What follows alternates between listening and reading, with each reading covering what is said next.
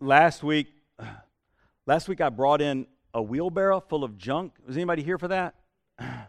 wheelbarrow full of junk. Yeah, I know y'all are still talking about it. I'm still getting questions. I've had someone this week say, "What was that again? That looked like junk." And I was like, "That's correct. I brought in a wheelbarrow full of junk. What I didn't bring in, it was uh, it was uh, if you if you missed it, it was uh, it were some of the parts. They're all still in the back of my car because I hadn't gotten to the salvage yard yet. It was some of the parts of a of a home gym that uh, was in that, that we bought a couple years back, and it was in the corner of our garage, and um, we used all the time. No, we didn't use it all the time. And I took it apart. And, and so I brought in some of the parts and I talked about taking things apart. But, but um, what I didn't bring in was I didn't bring in the fasteners that went with it. And, uh, and I'm saving those for today because here's the deal when you go to take a thing apart, right? Uh, it, it never works out that one tool works. And me being a man, I'm never going to bring all the tools to the job to begin with. Can I get an amen to that, right?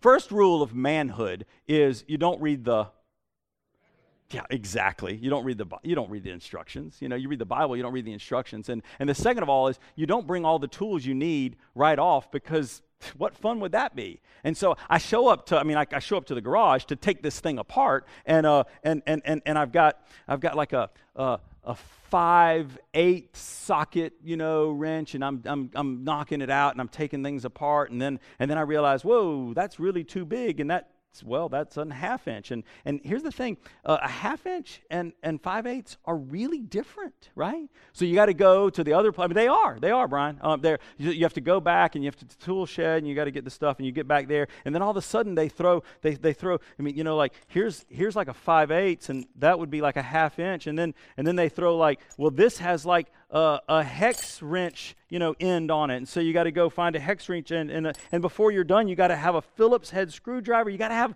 all this stuff. And wouldn't it be amazing if they made a tool that could do all of it in one?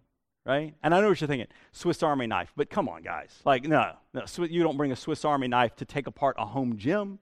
You know, wouldn't it be amazing? And I don't think they do, but wouldn't it be amazing if they made a tool that could do all of it? I mean, I can, I can dream for just a second. Wouldn't it be amazing if they made that kind of tool? Now, bigger question. We're, we're four or five weeks into talking about, about love. And we've been doing it with different topics, you know, parenting, ambition, obedience. We got, we got knowledge coming up next week. We're, we're, to, today we're talking about love and marriage. And I wanted so badly to bring in like Frank Sinatra and, and sing the song, except that song's been sort of tainted because of that. Um, it was the theme song for that really just average, you know, married with children show. It was so, it was so, I didn't love it. I didn't love it. Um, uh, it was kind of funny, but they were all so bad to each other. Paul suggests that there might actually be this multi tool for not just marriage, but for our relationships, not just for our relationships, but for our own hearts. And I'd like to talk about that today. But first, I'd like to answer the question that at least some of you have right now, which is why would we talk about marriage in church when not every person in church is? And it's a good question. So let's, let's, let's, let's talk about it. I, I believe that the way that the Bible talks about marriage is so fundamentally woven into the fabric of the gospel itself that to listen to the truths that, that the Bible says about marriage is actually to listen to the truths about what the Bible says about the gospel. I believe that the way the Bible talks about marriage is so good that, that if you fit into any of these categories, and maybe you fit into a couple of them, that, that, that, that anyone who is married needs to hear this. But, but anyone who cares about people who are married needs to hear this. Anyone who lives with people who are married. Anyone who, anyone who works with people who are married. Anyone who's friends with people who are married. Anyone who's enemies with, okay, probably not that one, but And then lastly, anyone who would want to be married needs to hear what the Bible has to say about marriage. And of course, of course the challenge is the Bible's talking about marriage at the very beginning, like page 2, and at the very end in the last couple of pages. And so this morning, I invite you to turn to me, turn with me to, um, to Ephesians chapter 5, where Paul talks about marriage in some of the best and yet most challenging and difficult places and, and, and, and ways in all of the scriptures. If you'll turn with me to Ephesians chapter 5, I've actually, um, and I might, I might refer to this in a second, but, uh, but I've, I don't know that I've ever preached on some of these verses before, which actually probably says as much about how I'm trying to learn and grow about, about how this is all woven into the gospel as, as anyone. Ephesians chapter 5, and go right to the end verses 31, 32, and 33, and hear what Paul says. He's actually quoting uh, and referring to, to Genesis chapter 2, verse 24. It says, This is why a man will leave his father and mother and be united with his wife, and the two of them will be one body. Some translations say, one flesh. He then comments on this. This is Paul commenting on the scripture marriage is a significant allegory, though your Bibles might have different words there than significant allegory. And I'm applying it to Christ and the church.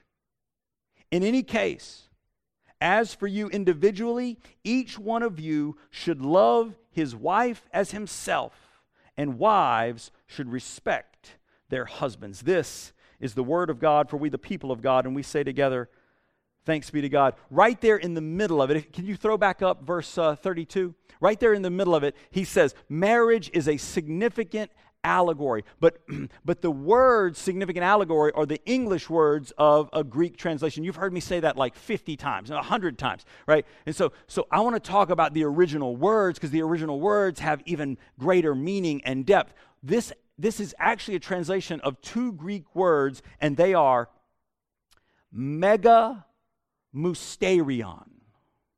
Mega musterion. And you're exactly right if you say that sounds like he's saying marriage is a great mystery. And that's exactly what he says.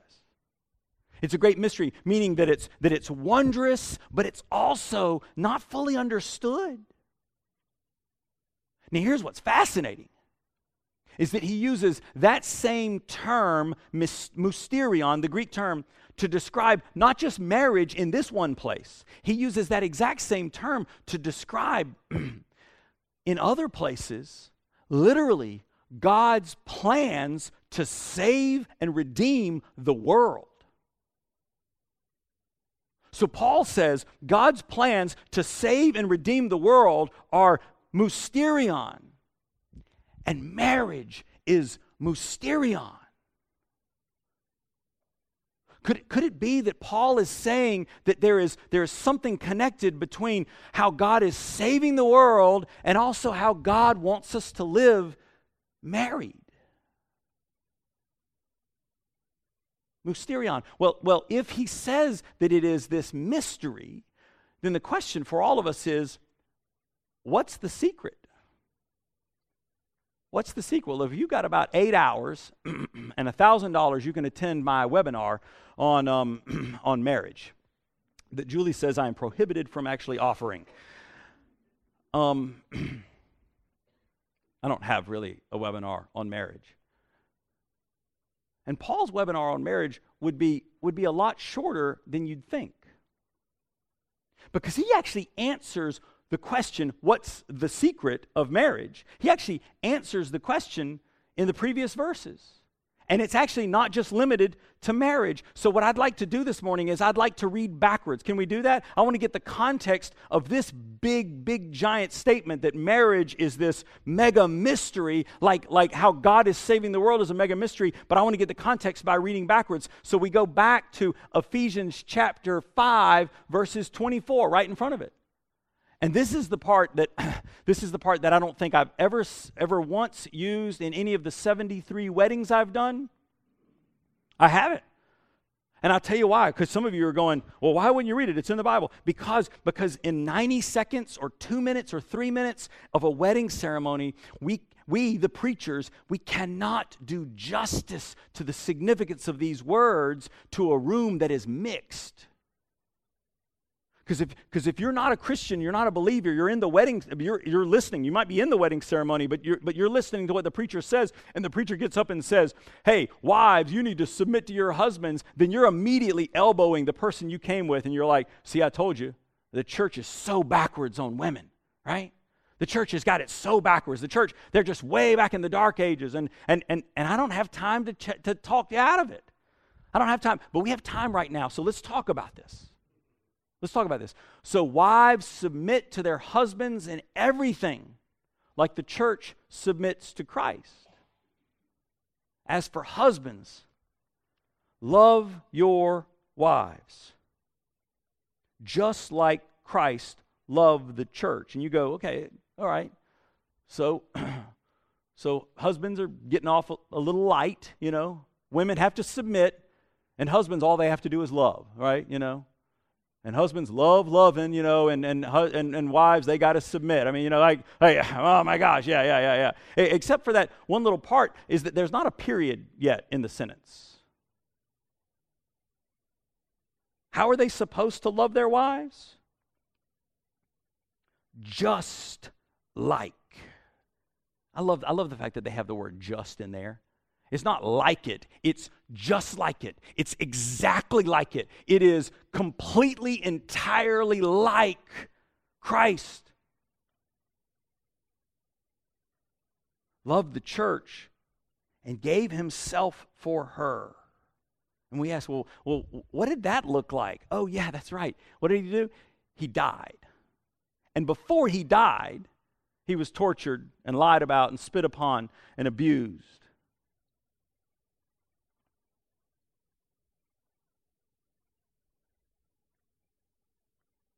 He did this to make her, he's talking about the church, to make the church holy by washing her in a bath of water with the word. He did this to present himself with a splendid church. Because throughout the scriptures, we understand that the way the world is going to be put back together is that the Savior of the world is going to come and receive the church as his bride. One without any sort of stain or wrinkle on her clothes, but rather one that is holy and blameless. And then, and then, and, and then he says it right here. That's how husbands ought to love their wives. Paul says, he says, the example given by Christ is the pattern that we're to follow. We were at the work we were at the workday yesterday and we're uh, and we're we meaning I was like toting wood and stuff like that, um, and I didn't have any nail guns go through my fingers, so it was really a good day, right? but but but you're you're cutting more pieces than one, and uh, and and I, there were two or three groups in our church alone that were doing this. So you'd you'd establish a pattern, and then you'd just put down every other piece of wood, and you'd cut it to fit the pattern. Jesus is the pattern not just for marriage, but for every believer. Jesus is the pattern and the power for how we can pull this off. That's how husbands ought to love their wives, in the same way as they do their own bodies. Anyone who loves his wife loves himself. No one ever hates his own body, but feeds it and takes care of it, just like Christ does for the church, because we are parts of his body. This is a word, not just, not just for the married people in the room, this is a word for all of us. The, the secret that Paul is talking about is not marriage itself, but the secret of Jesus' own ministry. Jesus' own ministry can be summarized as submitting. That's how Jesus lived. And Paul says, Paul says that this submitting is both, both Jesus offering us the pattern and the power for our marriage. It's the pattern and the power for our relationships. It's the pattern and the power for my own heart. Jesus is how to do marriage right. I like the way that Tim Keller says it in his book. It's called, uh, it's called The Meaning of Marriage. And many of you know um, I, have done, uh, I've, I've done these weddings, and, and, I, and I, give, I give the couples that I meet with in advance homework. And I have them read a, a book, two books. Uh, and forever and ever and ever, I've, I've had them read um, Gary Chapman's book, uh, The Five Love Languages, and that, I'm going to keep doing that because that book is phenomenal. It's really great, and and uh, and it's not just for, for marriage. Like every person needs to know their love language because it's so fundamental to the way we interact to people and and the way we uh, sort of uh, or care, care, for our own selves. But but here lately, the second book I've been giving um, for a few years now since I listened to it myself is is Tim Keller's book because it's so good and it so lines up with how I understand God uses marriage. And, and he writes this. He writes this on the challenges of marriage. The challenges of marriage are the very challenges that we all have with our own human nature. He says, We are more sinful and flawed in ourselves than we ever dared believe. Yet at the very same time, we are more loved and accepted in Jesus Christ than we ever dared hope. It is, it is this, it is this, it is this truth of our sinfulness. But it is also this love of Jesus' acceptance. And, and, and, the, and the thing is that, that love without truth is sentimentality. And truth without love is just harshness. And neither one of those things is good. You must have both for them to mean anything. And Jesus gives us both. He offers this radical truth about our sinfulness and a radical love despite all of it. And I believe that that is the gospel. And yet, and yet we still find ourselves confronted with this word submit that, quite frankly, a lot of us in the room don't love. I'll, be, I'll, I'll tell you. I mean, you heard me already say, I, I don't think, I don't think, I, I, I preached my first sermon in 2000. I, I, don't, I don't think in 19 years that I've ever used some of these verses in a sermon on a Sunday morning. And, and, and, and the more I've been thinking about it, it's because of the spiritual warfare that has been waged against the word submit. Because, because because hell wants nothing more than to drive, and this is not the only word, but we're going to talk about this word. It wants nothing more than to drive a wedge between the truth of what God says about the word submit and the way the world is currently understanding it. That submitting is a bad thing, and God says, no, submitting is the only thing. And, and, and, and the world's like, no, no, no, no, no, you need to be your own person and your own, you know, and, and he's like, no, no, no, for, for, I made you a person. I know all of that, but the best way to be a person is to submit to me. That's what faith means, and that's what hope means, and that's what trust is all about. And, and, and, and hell is like just driving this wedge right between it. And so, no wonder we're struggling with this word. And yet, and yet, this word undergirds what it means to be, well, according to Paul, what it means to actually be filled with the Spirit. Because that's exactly what he says in the verses right before what we read. If you go back one more time to Ephesians 5, it's the last time. If you go back one more time, we're reading it backwards. We're reading it backwards, but this is what he says halfway through verse 518. Instead, Paul says, "Be filled with the Spirit." What's fascinating about Ephesians is it doesn't have it doesn't have the traditional um, intro. It doesn't have the traditional words of thanksgiving. It doesn't have a lot of the traditional markers of a, of a Paul letter. And, and, and for a long time now, we've believed that that's because this was this was not a letter to a specific location. This was a letter to a bunch of churches. I believe we are one of the churches that Paul wrote this letter to. He didn't know us, but we're the ones that are supposed to hear it. And this is what he says to us You should be filled with the Spirit in the following ways. And then he starts offering this list, and it's a really good list. Speak to each other with psalms, hymns, and spiritual songs. So the band helps us with that. Sing and make music to the Lord in your hearts. Got it. Check. Always give thanks to God the Father for everything in the name of our Lord Jesus Christ. Good, good. Verse 21. Sorry. Oh, you don't have 21. Hey, guess what? I do. and then finally, how terrible is this? That's, this is like the most important verse of the whole morning, and I didn't load it last night. and finally, submit to each other out of respect for Christ. So, so let, let me explain what we just heard. Paul says, Be filled with the Spirit in the following ways. And he says this, and he says this, and he says this and he says this. I mean and it's and it's it, and it's like it's like you should speak to each other with words of encouragement that sound like songs. And for that matter you should sing songs. And for that matter you should go around just giving thanks all the time. And for that matter you should be kind to each other. And oh by the way the list ends with submit. Paul okay just one more time. Paul says you can't you can't list out what it's like to be filled with the Holy Spirit unless you include submit on the list.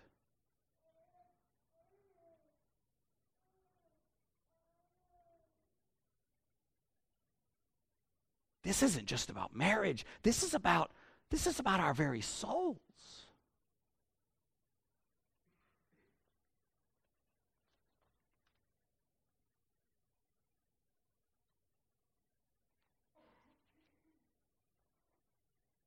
So, what have I learned uh, about marriage in 19 years? That it's wonderful and difficult. And when I look back on the times that it was most difficult, my sinfulness is wrapped up in every one of those moments. Like, I'm the problem with marriage. And I've got one person, one person that can testify to that better than anybody else. I'm the problem with marriage. Because marriage is hard. But we have a choice. We, we have a choice when it comes to love and, and, and what, what is required. And this is what C.S. Lewis says about it. There's, there's this long quote to love at all is to be vulnerable. Love anything, and your heart will be wrung and possibly broken. If you want to make sure of keeping it intact, you must give it to no one, not even an animal like a, like a pet. Wrap it carefully round with hobbies and little luxuries. Avoid all entanglements. Lock it up safe in the casket or coffin of your selfishness. But in that casket, safe, dark, motionless, airless, it will change. Your heart will not be broken, it will become unbreakable, impenetrable, irredeemable. To love is to be vulnerable.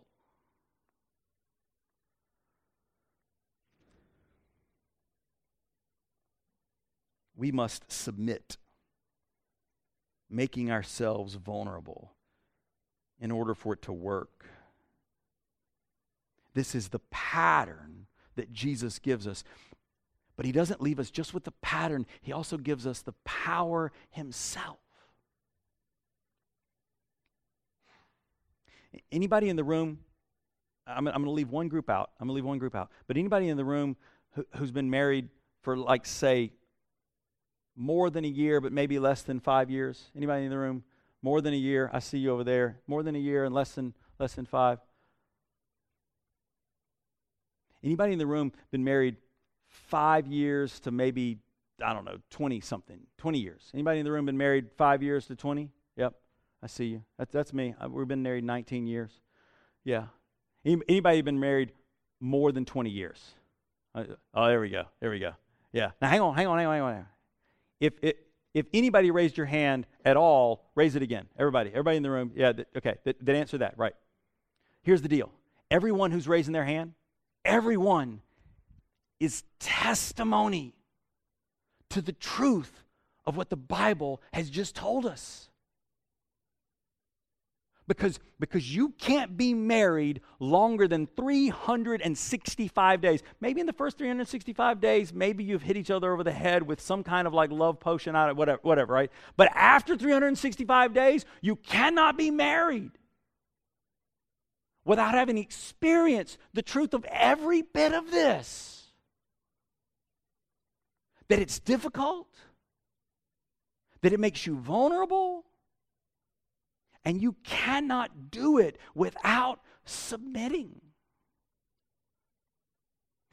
And this is the truth for all of us. I, I, believe this, and this is how I close. Three simple statements. God works through all things together for our good. That's Romans 8 28. We know that. God works through all things together for our good. And the greatest good that God can do for us is to grow us in holiness. So, of all the things that God works together through, I believe marriage is one of the single most powerful ways that God works to grow us in holiness. There are others, so many others. But the meaning of marriage is for us to learn what it means to be a child of God, to be filled with the Spirit, and to submit like Christ submitted. This is the gospel. And all God's people said, Amen. Amen.